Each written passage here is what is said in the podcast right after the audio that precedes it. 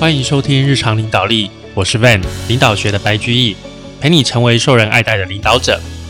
Hello，各位听众，我们今天这一集也是在讲我们第五项修炼哦。我们进到第十四章，叫做在行动与思考中学习。那这一章啊，它的结构很简单。首先呢，它先概述啊策略性思考的意义在哪里？什么是策略思啊策略性思考的基本目标？然后应该要把焦点放在哪里？然后说明在不同的环境下，学习型组织的提倡者采行的八个不同的策略。OK，那我们就来讲策略性思考跟行动哦。呃，学习组织、学习型组织的一个策略思考跟行动，基本上有两个问题，我们要必须去回答。第一个问题是我们的目标是什么？那在哪些基本领域？的成长还有创新能够定义并且去加强学习型的文化，我们要如何才能得知自己已经看到了这样的文化？那要回答这个问题，我们目标为何？这个问题啊，我们啊运用深层的学习循环来去回答这个问题。这第一个，那什么是深层的学习循环呢？这个学习循环基本上包括了。五个步骤，那它是一个循环哦。首先是信念与假设，再来是有效的做法、技巧与能力、关系网络，然后最后是认知与情感，然后再回到信念与假设。这样子，这五个文化要素不断的影响。好，那我们就从信念与假设开始哦。抱持着某种信念与假设的人，通常都采取啊自己视为理所当然的方式来观看世界。虽然他们对自己的假设啊浑然未觉，这些信念跟假设却会影响这个组织的做事方式。然后我们现在进到第二个有效的做法，然后因此决定组织成员需要培养哪些技巧与能力啊，这是第三个技巧与能力。譬如他们。认为真正的聆听很重要，那他们就会在日常生活当中建立啊 check in 这种做法，鼓励员工反省自己的聆听方式。同样的，我们的做法跟技能也会影响到关系网络啊，关系网络也是我们第四项，最后形成认知啊，第五项是认知与情感。比方说，当人们发展出熟练的深度会谈技巧之后，会越来越了解自己跟别人休戚与共的关系，因此加强了社会网络；或者是当人们越来越精通系统基模这一类的系统思考语言的时候，就会开始看到过去看不见的相互依存形态。反之啊，眼见为信，我们的经验是强化我们的信念和假设的最直接来源。所以这个部分就是深层的学习循环，那它可以加强，它可以强化现有的文化，也可以强化即将产生的新文化。当我们用不同的方式去操作这些要素的时候，同时也启动了改变所有要素的各种可能性哦。那影响学习循环的东西叫做策略架构。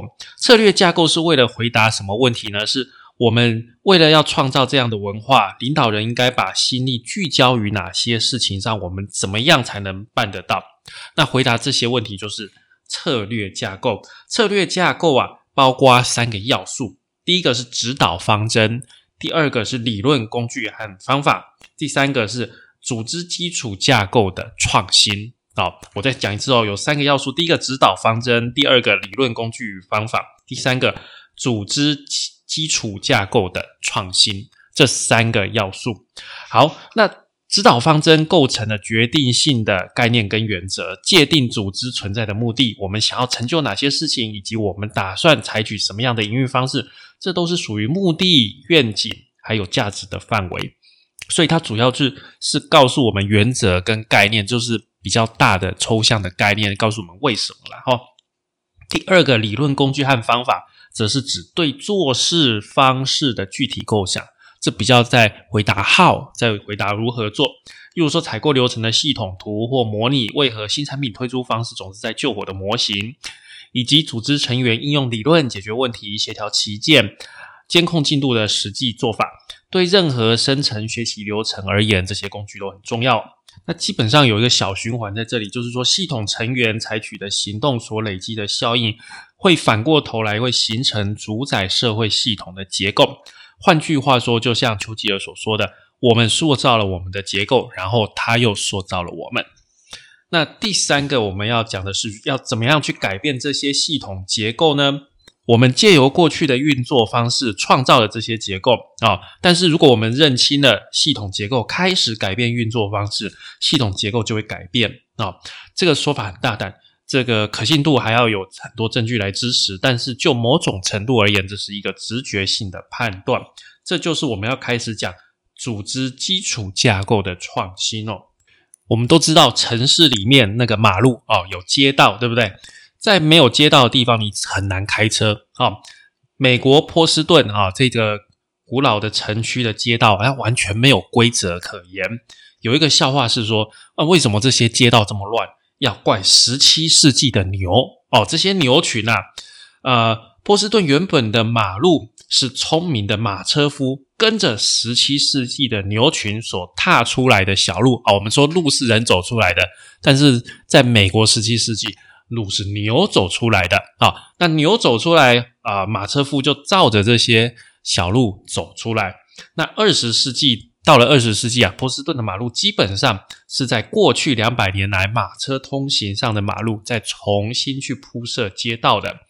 所以说啊，过去的牛怎么走，今天我们的车就怎么开啊。那牛应该是没有能力辨认，也不在乎自己走过的轨迹形成什么样的形态。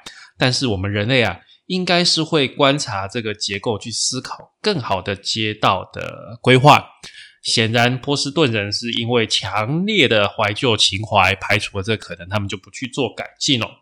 那我们要去想一个事情，事情就是说，我们的做事方法比较像是牛还是人呐？像牛的话，因为过去都这样做啊，难得继续按你走的后啊啊，这不是比较轻松吗？还是啊，我们要做一个人，往后一步，试图看清更深层的形态，然后选择不同的做法呢？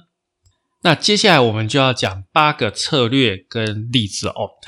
第一个策略叫做整合学习与工作。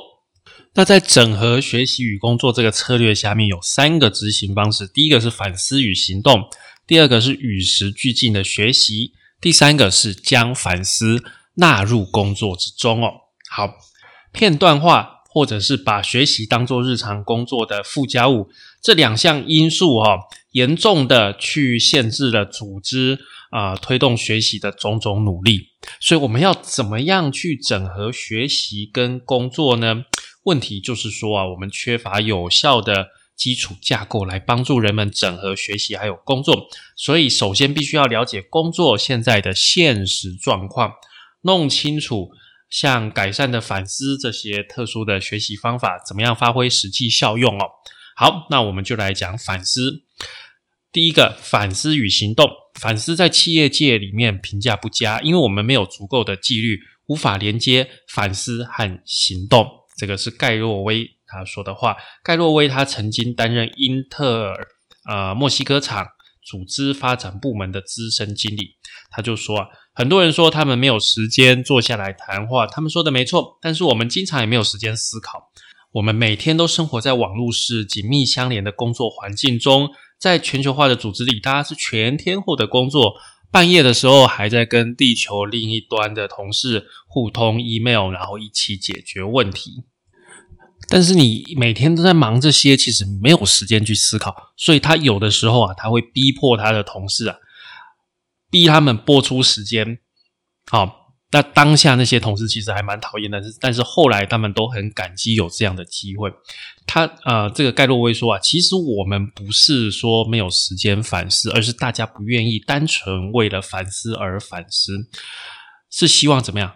反思之后啊，去连接思考跟行动。那这样大家其实才会有诱因去反思哦。他就又讲说，在在 In Intel 里面，当你代表团队啊参加决策讨论会的时候，你可以回到团队里面告诉他们啊，我们讨论的这件事，我有不同的看法。他们听了我的看法，然后大家同意要这样做。我们承诺要执行这个决策，但是我们会设定一个啊检核点，以便确定这些行动会真正的达到我们想要的成果。如果不行的话，我们可以重新考虑这一项决策跟行动。所以这个是我们的策略执行第一个反思与行动哦。那策略执行的第二个是与时俱进的学习，在整合反思跟行动的文化当中啊，能够达到更好的决策，让大家都愿意奉献心力，而且在心态上也做好更充分的准备。换句话说，组织成员对于和自己相关的议题，能够采取更丰富多元的观点。在今天动荡不安的组织环境当中，这个是很重要的一个能力。事实上啊。大部分的时候，事情发展都不如预期，但是大家却很少提及出乎意料之外的情况所潜藏的价值。反而啊，只要事情发展的不好的时候，不如人意的时候，就马上就跳下去怎么样解决问题？不是立即反应，就是再努力、再加把劲，但是没有花时间去了解说，哎，这个意料之外的发展啊，这个出乎我们意料的一个情况，它本身是不是？传达出一些重要的讯息和我们原本的假设相关的重要讯息，例如说，在一九九九年呐，英特尔他们就啊对其中他们的一个晶晶圆厂的经营团队举行了情境细化的流程，他们检视了完全超乎人们正常想象的未来可能情境。例如科技市场大崩盘，或者是破坏式创新技术的影响，逼迫自己深入思考可能的反应。那当他们在这么做的时候，多头市场正达到高峰，我们建立新能力的速度不够快，我们甚至都还来不及写下所有的未来情境，而且在内部流通，突然间科技市场就开始衰退了。接下来我们进到啊执行三哦，就是将反思纳入工作。那盖洛威就是说，由于这个经营团队曾经思考过这个可能，所以他们有很大的优势，他们能够很快的采取修正行动，包括一些其实很难做到的事情，像是重新部署人力，把资源调度到更需要的地方，改变晶圆厂的策略。哦，英特尔那个时候快速的反应，他很清楚，因为已经想过了，哦，知道新的方向是什么，因为我们已经想过所有可能的行动了，所以。他们因为有有有这个经验，他们就很认真看待这种反思的能力。如果你当初没有花时间花资源把它做好，那你根本后面就来不及反应。那后来他家才看到这样的一个深度会谈的价值哦。OK，我们现在说一下策略一整合学习与工作的一个结论，就是说，总之，整合学习与工作是建立学习型组织的第一个核心策略，而片段化则是它的主要障碍。当员工认为只要高层不支持，他们什么事情也做不成的时候，就会产生一个跟片段化紧密相关的问题。大家很容易会觉得说啊，深层学习的策略架构只适用于高层。可是实际上，策略思考无论是对哪一个层级的领导人来说都非常的重要。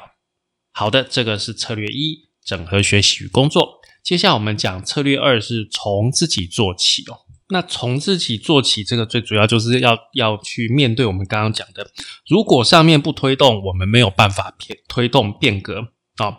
那盖洛威就说，如果我们一直等待。高层推动每一项必须的变革，我们会等很久啊，我们会肯定会等非常非常的久。那这边执行的第一个方式就是不可能的任务啊。他盖洛威认为啊，许多呃才华洋溢的领导人推动组织学习时的指路明灯，就是集中心力在人们认为不可能解决的问题上面。那啊，盖洛威就说：“我努力寻找迫切的。”公共需求，组织已经放弃了解决问题的希望，学会容忍问题，安于现状。把这些，我就把这些任务叫做不可能的任务。每年都试着达成一个不可能的任务，解决一个把我们吓得半死、不知道如何着手的问题。其实关键就在于开始着手去做。一旦我们开始做了，其他人就会说：“哦，也没有多难嘛。”啊，这个就是不可能的任务。那。盖洛威说：“我知道像这样的计划不太不太会得到其他人的支持，可是因为没什么人支持我，因此我知道这是个正确的计划。我相信爱因斯坦的话，他说我们不能以创造问题的同样思维来解决问题。啊，盖洛威就说：“我开始检视问题，然后问这个问题想要告诉我们什么讯息？我们可以从其中看到什么不同的含义？一旦我开始厘清这些问题，就可以带动其他人的投入哦。那接下来第二个方式是民有民治。好，一九八六年的时候，沙伦特成为墨西哥奇瓦瓦城新成立的电子零件工厂的第一任厂长。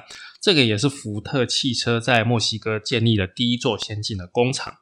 那沙伦特啊，在福特汽车的其他同事其实不羡慕他的职位哦，因为啊，呃，在福特里面其实没几个人相信开发中国家的工厂能够做得很好哦。那沙伦特当厂长之后啊，他很快就发现，在墨西哥那里的员工很关心自己的社区，但是从来没有机会实际承担责任，参与啊这一类的工厂营运。他发现啊，传统的一个权力结构对他的工作造成了阻碍。他到墨西哥一年之后，离工厂开工只剩下两个月的时候，一群资深技师想要把自己人安插到重要的位置上。这种做法直接挑战了沙伦特努力建立的价值观，还有开放的升迁制度。当有一位墨西哥的经理跑来跟他讲这件事的时候，沙伦特说：“我知道他其实并不期望我做什么事情啊。”福特的经理人啊，长久以来一直听到的说法就是说，如果我们想要跟当地的人建立和谐的关系，就要忍受这些事情。可是啊，当这些技师承认他们确实这样做的时候，沙伦特要求你整个技术小组的人都离开。我永远也忘不了站在工厂外面看到他们看着他们离开的情景，其他许多员工。也站在旁边看，也许他们很好奇接下来会怎么样。事实上，我也不晓得。他也知道那个沙伦特他会有从上司那边听到一堆废话啊。可是啊，他又想说，如果我让这个旧的小圈圈继续存在的话，那我的人事政策根本就没有意义，根本就没有办法推动。两个月以后，当我们正在筹备啊，从总部派人来主持了盛大的这个开幕典礼的时候，我知道我们的工厂已经有一些变化了。总部的人啊，来参观的前一天晚上，气象预报说有暴风雨。那天半夜两点钟，我就躺在床上，听到外面开始下雨。哦，那雨下的很大，哇，是一个倾盆大雨。那个时候，我脑子里面唯一的念头是，工厂的屋顶还没有完全完工，诶我马上就跳起来，直接冲去工厂啊！然后啊，当这个沙文特跑到工厂的时候，当时周围一片漆黑，不过我可以听到滴滴答答的那个雨声、滴水的声音，而且速度还不慢。我就开始走来走去，在看哪个地方漏水漏雨。然后我看到有人也在走动，我永远不会忘记那一幅景象。我看到这个艾尔菲哥托瑞。好，把我们为了开幕典礼买来的巨大的多叶植物放到漏雨的地方，把水吸掉。哦，我简直快要哭出来。他是我们论时计酬的工人，也就是算钟点费的工人，透过新的人事制度而升上来的。如果他还在以前的主管手下做事，绝对不会有任何升迁机会。就在这一刻，我晓得工厂已经在全体员工齐心协力下脱胎换骨，这已经变成了他们的工厂。第二天天气也为了这些贵宾而放晴了，而这次的参访成功非常的成功。虽然福特汽车高阶主管乍看到完工的工厂的时候吓了一大跳，因为工厂漆成蓝色跟粉红色都是墨西哥人很喜欢由团队挑选出来的颜色，而工厂的建筑跟装潢也充满了墨西哥当地的风格。哎，所以这个。啊，福特的高阶主管就跟沙伦特抱怨说：“这更不像福特的工厂嘛。”沙伦特就回答说：“嗯，的确不像啊，因为这个是奇瓦瓦的福特工厂啊，这我们墨西哥的福特工厂。”沙伦特表示，他们参观工厂的时候，其中一位生产工人啊走上前去，要求和我认识多年的执行副总裁把手上的烟吸掉。这位执行副总裁啊，是一位老烟枪查理。我猜以前从来没有人告诉他不可以在自己的工厂里面抽烟。可是这个矮小的墨西哥女人抬头仰望很高的一百八十几公分的福特高阶主管，要求他，你要么就把烟给我吸掉，要么就给我出去外面的工厂去抽烟。啊，这位副总裁，你怎么办呢？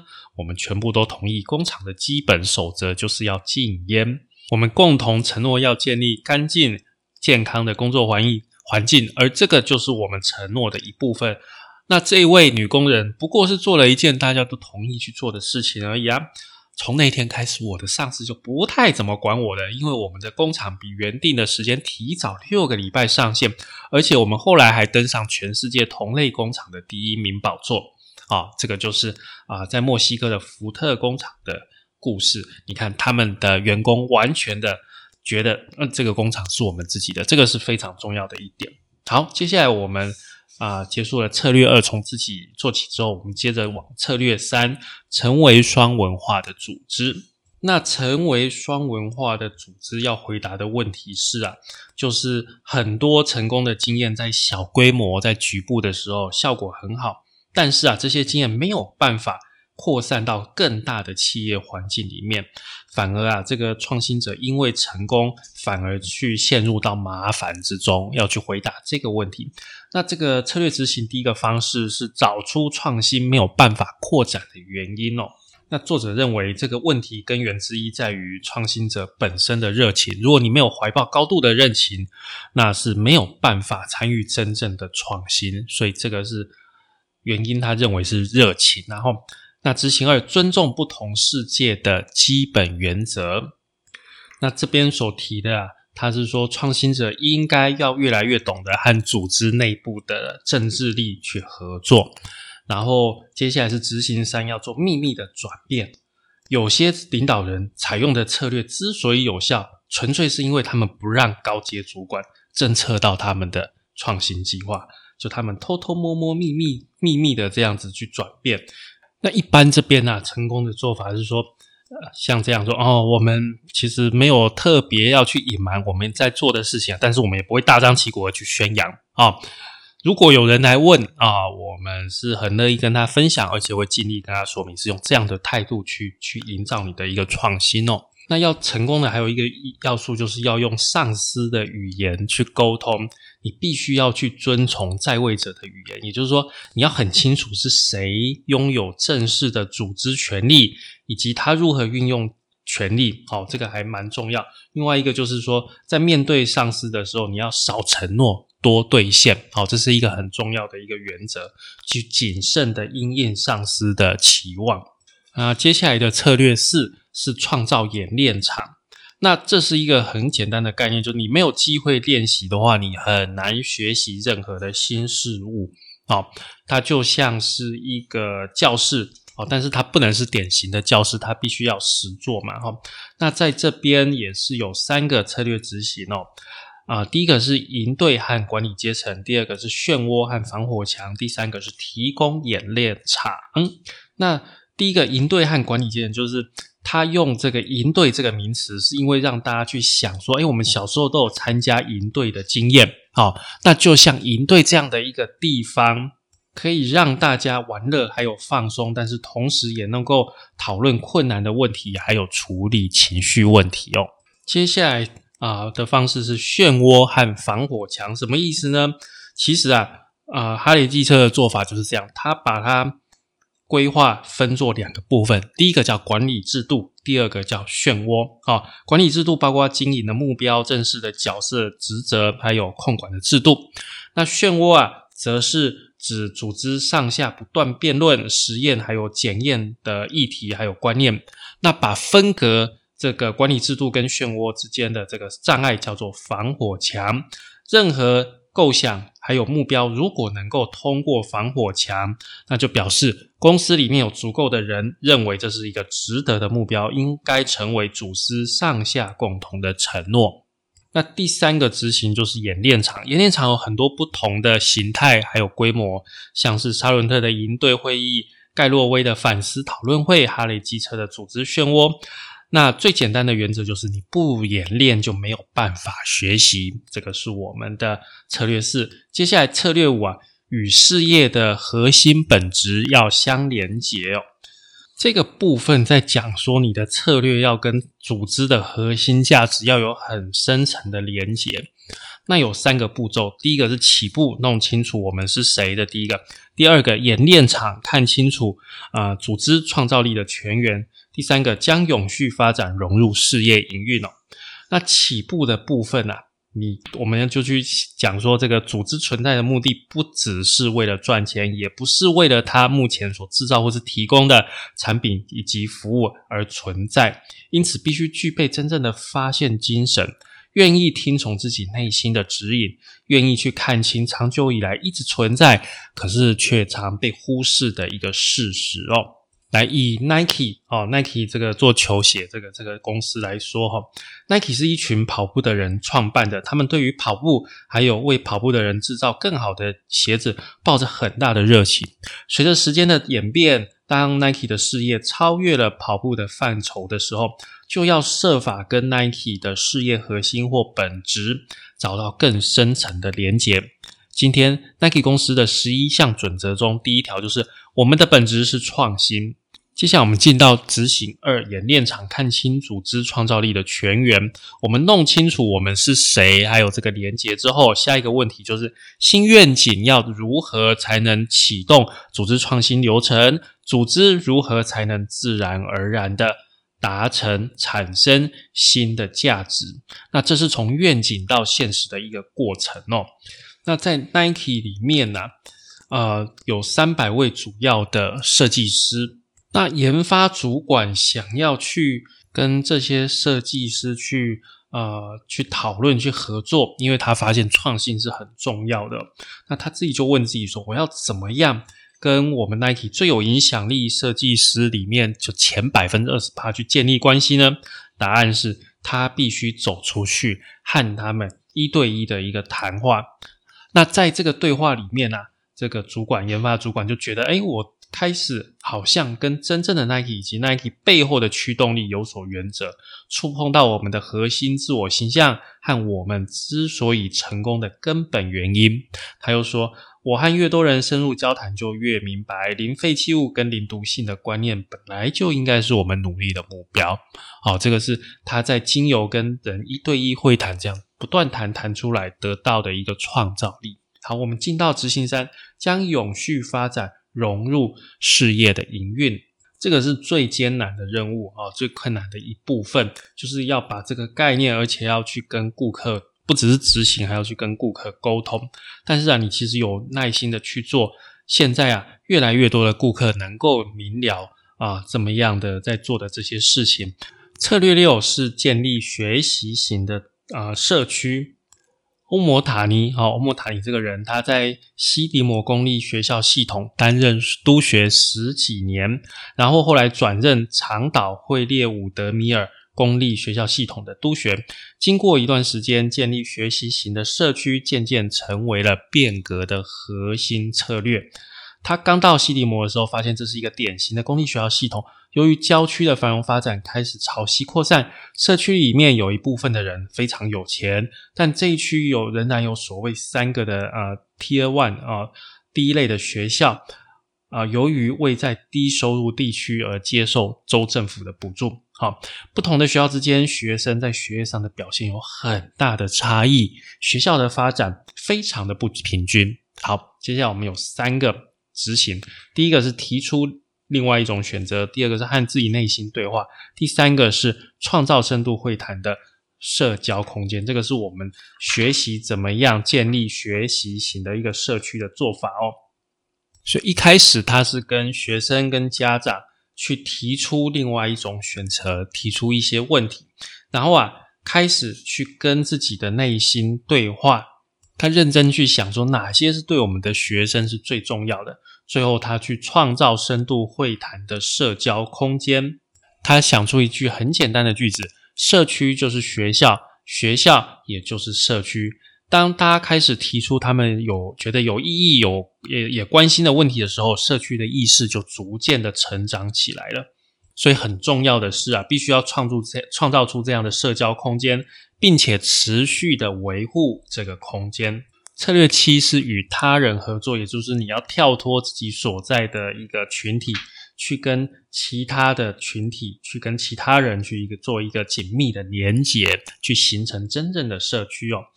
啊，执行一与传统的非伙伴搭起桥梁，那你可以尝试跟不一样、不同传统的这一些组织去做合作。第二个是跨部门的一个沟通哦。这个部分你要去提高内部的多样性，而且还需要外部的多样性，所以你要去寻求其他部门的一个资源。第三个是多元性的下一个阶段，好，我们要去建立多元而包容的社区，要跟你截然不同的人共事。啊，促进多元化传传统做法，其实喜欢把人分类，但是啊，问题其实比大多数公司看待多元的方式更加的与个人有关和发展有关。真正的问题其实关乎我们能不能去了解跟欣赏别人思考、沟通和人际交往的方式，能不能去共生。最后一个策略八就是要发展学习的基础架构。那美国陆军，哈，执行以美国陆军的一个做法，好，它是组织学习的先锋。它的基础架构包括这四个步骤：第一个是训练和正式教育；第二个是演练；第三个是研究；第四个是准则。那这是美国陆军的学习架构哦。那其实很多企业的主管都有清楚，学习不能单靠学习的意愿，还有少数的工具。必须要深深的融入组织运作系统当中，才能够去发挥实际的成效。接下来啊，执行二是其他的组织是否已经准备好严肃以对呢？美国陆军这些基础架构毕竟是毕竟是在美国陆军，那在其他组织里面啊，我们一般最常见的是正式的教育训练。但是如果没有其他三个基础的架构，演练、研究跟准则训练这个部分啊，也可能会失焦，没有办法有效的转换到实际的工作。所以关键还是在要把建立学习的能力融入组织的运作当中哦。新时代的学习基础架构。将会充分利用分散式运算啦、模拟啦、复杂的内部辅导资源，这是一条漫漫长路，但是终究能够得到丰厚的回报哦。那作者对于学习型组织这边呢，他得到的一个结论就是，人们需要找到自己的语言，以符合本身情境的方式来描述自己努力的目标和意义，在他们发展自己的策略和领导方式的时候。这个也是最重要的部分。我们如何讨论自己的工作，其实也很重要。但是真正的关键在于经历反思、实验和变得更开放的个人旅程，而不是我们采用什么字眼。真正重要的是我们所创造的现实，而不是我们为它贴上什么标签。好，以上就是我们这一集节目的内容喽。我们在一开始讲了这个学习型组织的。啊，策略思考以及行动，包括深层的学习循环，还有策略架构。那接下来我们就讲了八个策略哦。